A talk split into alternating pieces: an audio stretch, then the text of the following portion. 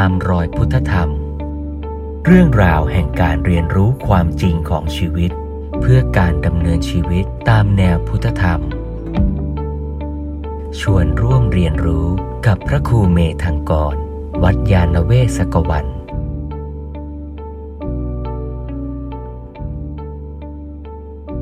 การกระทำกรรมไม่ว่ากุศลหรืออกุศล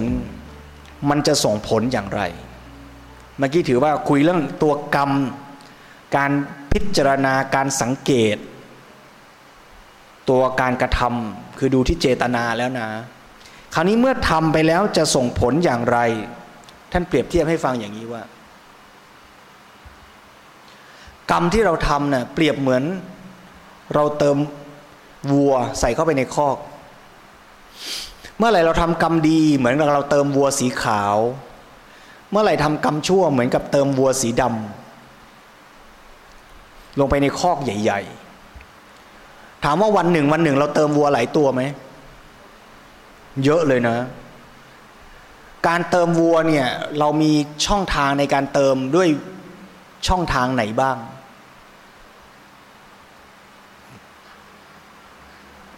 เอาสามแล้วกันสามคือ กายวาจาใจ กายกรรม วจีกรรม มโนกรรม ทั้งสามช่องทางเนี่ยเป็นกุศลก็ได้เป็นอกุศลก็ได้ กายกรรมที่ดีก็มีกายกรรมที่ไม่ดีก็มี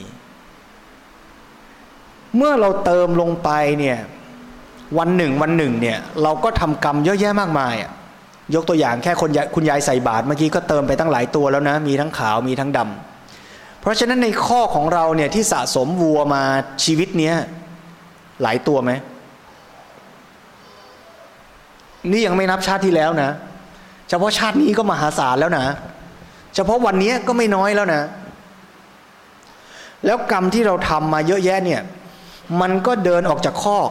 คือวัวเนี่ยเดินออกจากคอก ผ่านประตูเล็ก ๆ ประตูหนึ่ง เดินออกทีละตัวทีละตัวทีละตัว เมื่อไหร่ที่วัวขาวออกจากคอก็คือกรรมดีที่เราทำไว้เองเนี่ยส่งผลทำให้เราได้ประสบพบเจอสิ่งที่ดี หรือพาไปเกิดพาไปเจอสิ่งที่ดี ภาษาชาวบ้านเรียกว่า โชคดี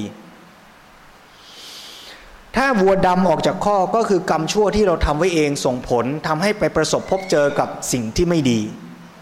เรียกง่าย ๆ ว่าโชคร้าย แสดงว่ากรรมเก่ามีจริงนะแล้วมันส่งผลกับเรา ที่เรานั่งแล้วง่วงตอนนี้เพราะเมื่อกี้กินเยอะ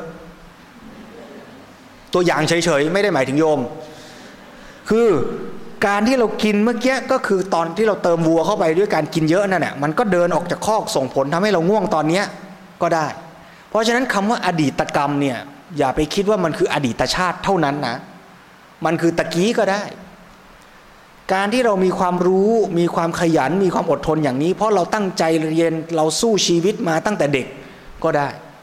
ไอ้กรรมที่เราทำนั่นแหละ มันมาหล่อหลอมส่งผลให้เราเป็นเราประสบเราพบเจอ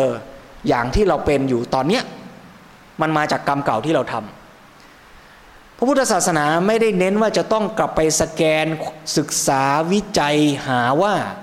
ไอ้สิ่งที่มันส่งผลกับเราวันนี้เกิดขึ้น เพราะเราไปทำกรรมอะไรกับใครไว้เมื่อไหร่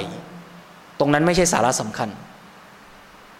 แต่สาระสำคัญของกฎแห่งกรรม คือการยอมรับว่ากรรมเก่ามันมีแล้วมันส่งผลกับเรา แต่สิ่งที่สำคัญที่สุดก็คือว่าเราในฐานะที่เป็นมนุษย์เนี่ยเรามีศักยภาพ และเรามีอิสรภาพ เหนือกรรมเก่า คือเมื่อกรรมเก่าส่งผลไม่ว่าจะดีหรือร้าย เรามีสิทธิ์ที่จะตัดสินใจทำกรรมใหม่ ในทันทีนั้น ดีหรือชั่วก็ได้ แปลว่า เมื่อวัวมาเดินออกจากคอกปับ๊บเราก็มีสิทธิ์เติมวัวตัวใหม่เข้าไปทันที ว่าจะเติมขาวหรือดำจำเป็นไหมว่าถ้าวัวที่ออกมาดำวัวที่เติมกลับต้องดำด้วย ไม่จำเป็น ยกตัวอย่าง สมมุติว่าวัวดำออกจากคอกเป็นวัวดำที่เราอาจจะเคยไปตำหนิติเตียนใครไว้ ไปทำไม่ดีกับเขาไว้ อาจจะเมื่อกี้นี้หรือเมื่อวานหรือตั้งแต่เด็ก ๆ ก็ได้ วันนี้เขาก็เลยมาพูดด่าว่าเรา ตอนที่เราถูกด่าเนี่ยมันคือวัวออกจากคอก ทันไหมการที่เราถูกด่า การถูกด่าไม่ใช่การกระทำของเรา เราถูกกระทำตอนถูกด่าเนี่ยคือวัวดำออกจากคอก เมื่อเราได้ยินเสียงคำด่า เราจะเลือกกระทำกรรมใหม่ อย่างไร ตรงนี้แหละคือสิทธิ์ของเรา ถ้าเราอยากจะเติมวัวดำสมมุติทำยังไง ด่าตอบเลย ถ้าวัวดำออกมาสิบตัว อยากจะเติมสิบตัวทำยังไง ด่าเป็นชุดให้พอๆกับที่เขาด่าเราใช่ไหมถ้าอยากกำไรล่ะทำได้ไหมอันนี้เป็นสิทธิ์ของเรานี่ ชีวิตเรานี่เรามีสิทธิ์ถูกไหมวัวดำออกสิบตัว อยากจะเติมสักห้าสิบได้ไหมได้ ท่านได้สิทธินั้น เดี๋ยวนั้นทำยังไงดีถ้าอยากเติมสักห้าสิบตัว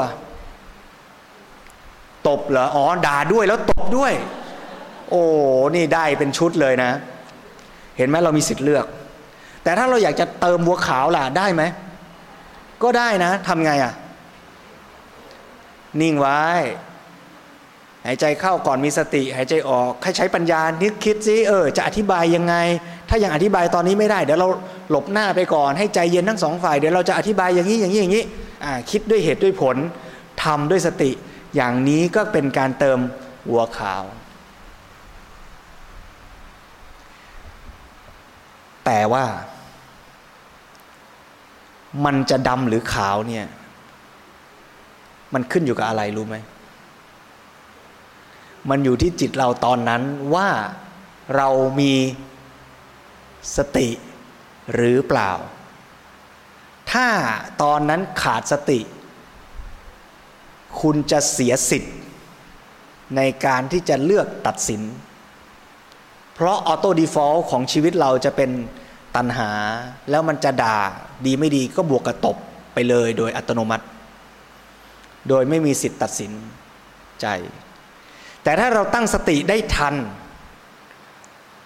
เราจะเปิดเวทีให้ตันหาและปัญญาสู้กัน ว่าใครชนะแล้วจะทำแบบไหน ถ้ามีปัญญาในขณะนั้นเรียกว่ามีโยนิโสมนสิการ คือในขณะที่ได้ยินเสียงคำด่ามาปับ๊บมีสติ และเอาปัญญามาทำหน้าที่ตอนนั้น พิจารณาหาเหตุผลว่าควรทำอย่างไร ไม่ควรทำอย่างไรทำแล้วจะเกิดผลอย่างไร ขณะที่พิจารณาแยบคายตรงนั้นเนี่ยปัญญาตัวนั้นเรียกว่าโยนิโสมนสิการ พิจารณาแล้วทำกุศล อย่างนี้เรียกว่าโยนิโสมนสิการส่งผลให้เกิดกุศล แต่ถ้าในขณะนั้นปัญญามีกำลังน้อยหรือไม่มีปัญญา พิจารณาตามอำนาจของตัณหา อย่างนั้นเรียกว่าอโยนิโสมนสิการไม่มีปัญญา ก็จะส่งผลให้กระทำกรรมคืออกุศล เพราะฉะนั้นผู้ปฏิบัติ เข้าใจความจริงอย่างนี้ ก็จะเห็นว่า ทุกขณะที่เรารับกระทบอารมณ์ ขาเข้า ขาเข้ามีกี่ทาง เวลาพูดขาเข้าพูดหกทาง คือตาหู จมูก ลิ้น กายใจ การรับรู้อารมณ์ทางหกช่องทางนี้เกิดขึ้น บ่อยไหม วันหนึ่งวันหนึ่งในชีวิตเรา อ้โหมหาศาลเลยนะ แล้วไม่รู้อยู่ดีๆคำด่ามันจะมาตอนไหน เสียงระเบิดปุ้งปั้ง เสียงฝนตกมามันจะมาตอนไหน พอมันมาปุ๊บถ้าเรามีสติ เราก็จะตั้งรับแล้วตัดสินใจว่าเราจะทำกรรมใหม่อย่างไรดี สติเป็นตัวเปิดช่อง ให้ปัญญาทำงาน เมื่อปัญญาทำงานจะทำให้เราทำกุศล แต่ถ้าเราขาดสติ พอเขาด่ามาปุ๊บเราก็เลยด่าตอบเลย ถ้าขาดสติก็จะทำให้ปัญญาไม่มีโอกาสทำงาน แล้วตัณหาก็จะทำหน้าที่แทนเกิดเป็นอกุศล อย่างนี้ เมื่อผู้ปฏิบัติเห็นอย่างนี้แล้วก็จะเห็นความสำคัญของการฝึกสติ เพราะการฝึกสตินั่นเองจะเป็นการทำให้เรารู้เท่าทัน อารมณ์ที่เข้ามากระทบเราได้เร็วมากขึ้นมากขึ้น ยิ่งเราปฏิบัติได้มากเท่าไหร่ สติเรามีความว่องไว ชัดเจน ก็จะทำให้เรานั้นเมื่อกระทบอารมณ์ไม่ว่าสุขหรือทุกข์ ดีหรือร้าย เราก็จะมีสติได้ไว แล้วก็เรียกเอาปัญญามาพิจารณาตัดสินใจในการกระทำกรรมนั้นๆ ได้อย่างมีประสิทธิภาพยิ่งขึ้น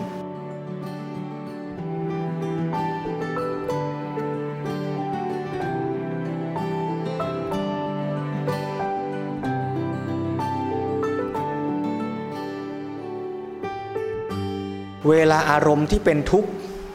มากระทบเนี่ยกับอารมณ์ที่เป็นสุขสบายมากระทบเนี่ยผู้ปฏิบัติเคยสังเกตไหมว่า อันไหนสติมาได้ไวกว่ากัน ควรระวังในข้อนี้ เพราะในระดับการพัฒนาสติพอๆกัน เรามักจะสังเกตทุกข์ได้ไวกว่าสุข เวลานั่งสมาธิแล้วหงุดหงิด นั่งสมาธิแล้วปวดขาเนี่ย รู้ไวนะ ก็ไม่ไวหรอกบางทีก็นานเหมือนกันแหละกว่าจะรู้อะแต่ก็ยังง่ายกว่าเวลาที่สุขสบาย หรือคิดอะไรเพลินๆแล้วมันมีความสุข ผู้ปฏิบัติมักจะเผลอ แล้วไม่จะไม่กลับมามีสตินานกว่าทุกข์ด้วยซ้ำในชีวิตจริงก็คล้าย ๆ กันอย่างนั้น เวลาเราหงุดหงิดเราโกรธเนี่ยมักจะเป็นอารมณ์ที่รู้ได้ง่ายและรู้ได้ไว แต่ในขณะที่เราเกิดความสุขเพลิดเพลิน โดยเฉพาะในการมาสุขต่างๆ เรามักจะปล่อยใจเราให้เพลิดเพลินไป โดยไม่กลับมามีสติ ได้นาน คือเผลอไปได้ไกล อันนี้ควรระวัง เพราะอย่าลืมว่าทั้งสุขทั้งทุกข์ก็เป็นแค่อารมณ์หนึ่งที่จรมากระทบ ให้เราได้สังเกต แล้วไม่ว่าสุขหรือทุกข์ก็จำเป็นจะต้องใช้ปัญญาพิจารณาอยู่ดี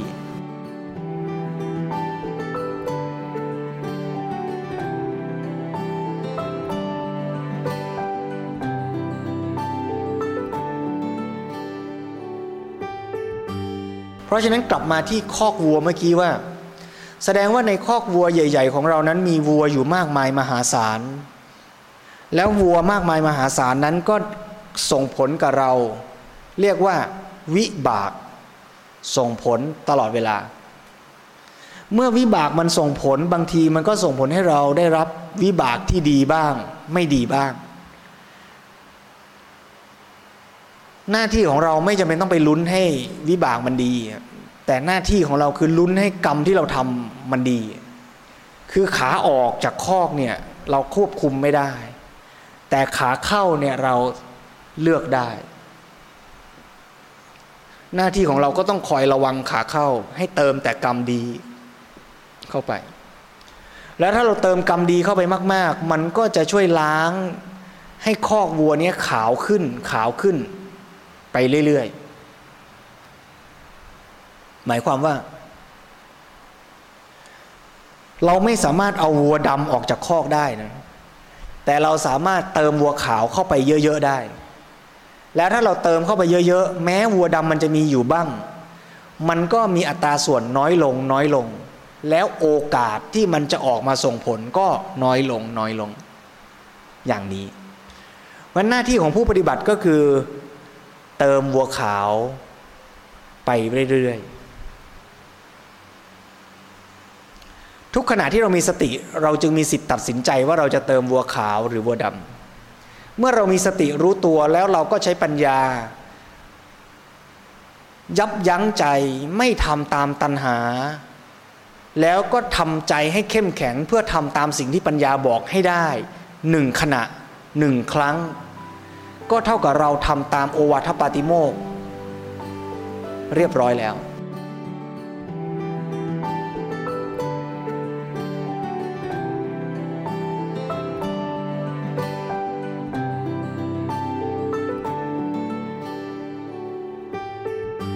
พระโอวาทปฏิโมกบอกว่าสัพพปาปัสสะอกรนัง ละบาปอากุศลทั้งปวง กุศลสูปสัมปทาเจริญกุศลให้ถึงพร้อมสัจิตะประโยชน์ปนังทำจิตให้บริสุทธิ์ข่าวรอบ เอตังพุทธานาสาสนังนี่เป็นคำสอนของพระพุทธเจ้าทั้งหลาย แสดงว่าในขณะนั้นน่ยที่เราได้ยินคำด่า แล้วเราก็หยุดมีสติ แล้วเราก็ไม่ด่า ไม่โกรธ เราก็ละบาปแล้ว แล้วเราก็ตั้งสติทำด้วยเมตตากรุณาพูดด้วยวาจาที่ดีงาม ขณะนั้นก็เจริญกุศลแล้วทำจิตขณะนั้นให้บริสุทธิ์ผ่องแผ้ว นี่คือโอวาทปาติโมกในชีวิตจริง ๆ การปฏิบัติธรรมจึงเกิดขึ้นในทุกขณะของชีวิต เมื่อเราขับรถไปเห็นคนขับปาดหน้า ตั้งสติไม่โกรธเป็นกุศลได้ สำเร็จแล้วหนึ่งขณะหนึ่งแต้ม หน้าที่ของเราก็เติมวัวขาวอย่างเงี้ยไปเรื่อยๆ ลดวัวดำอย่าเติมวัวดำเติมวัวขาวเยอะๆ แค่นี้ทุกขณะของชีวิตก็เป็นโอกาสในการพัฒนาแล้ว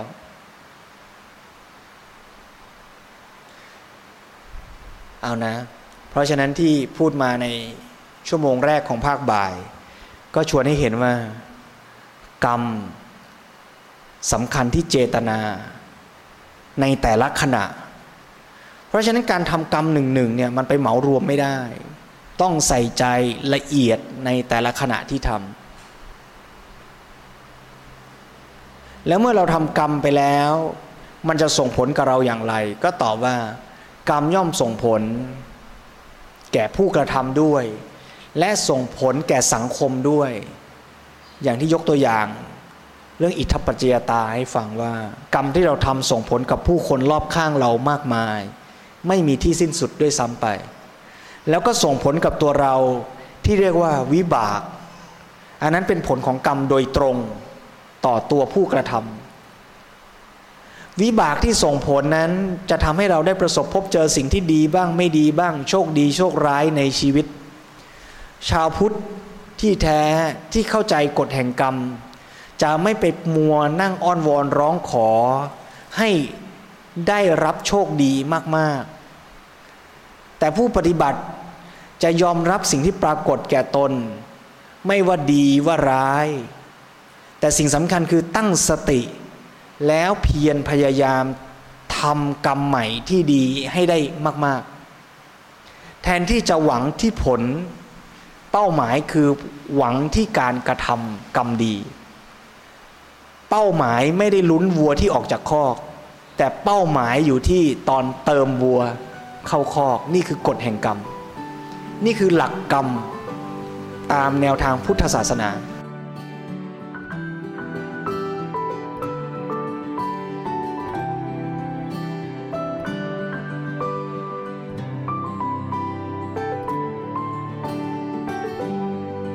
ตามรอยพุทธธรรม เรื่องราวแห่งการเรียนรู้ความจริงของชีวิต เพื่อการดำเนินชีวิตตามแนวพุทธธรรม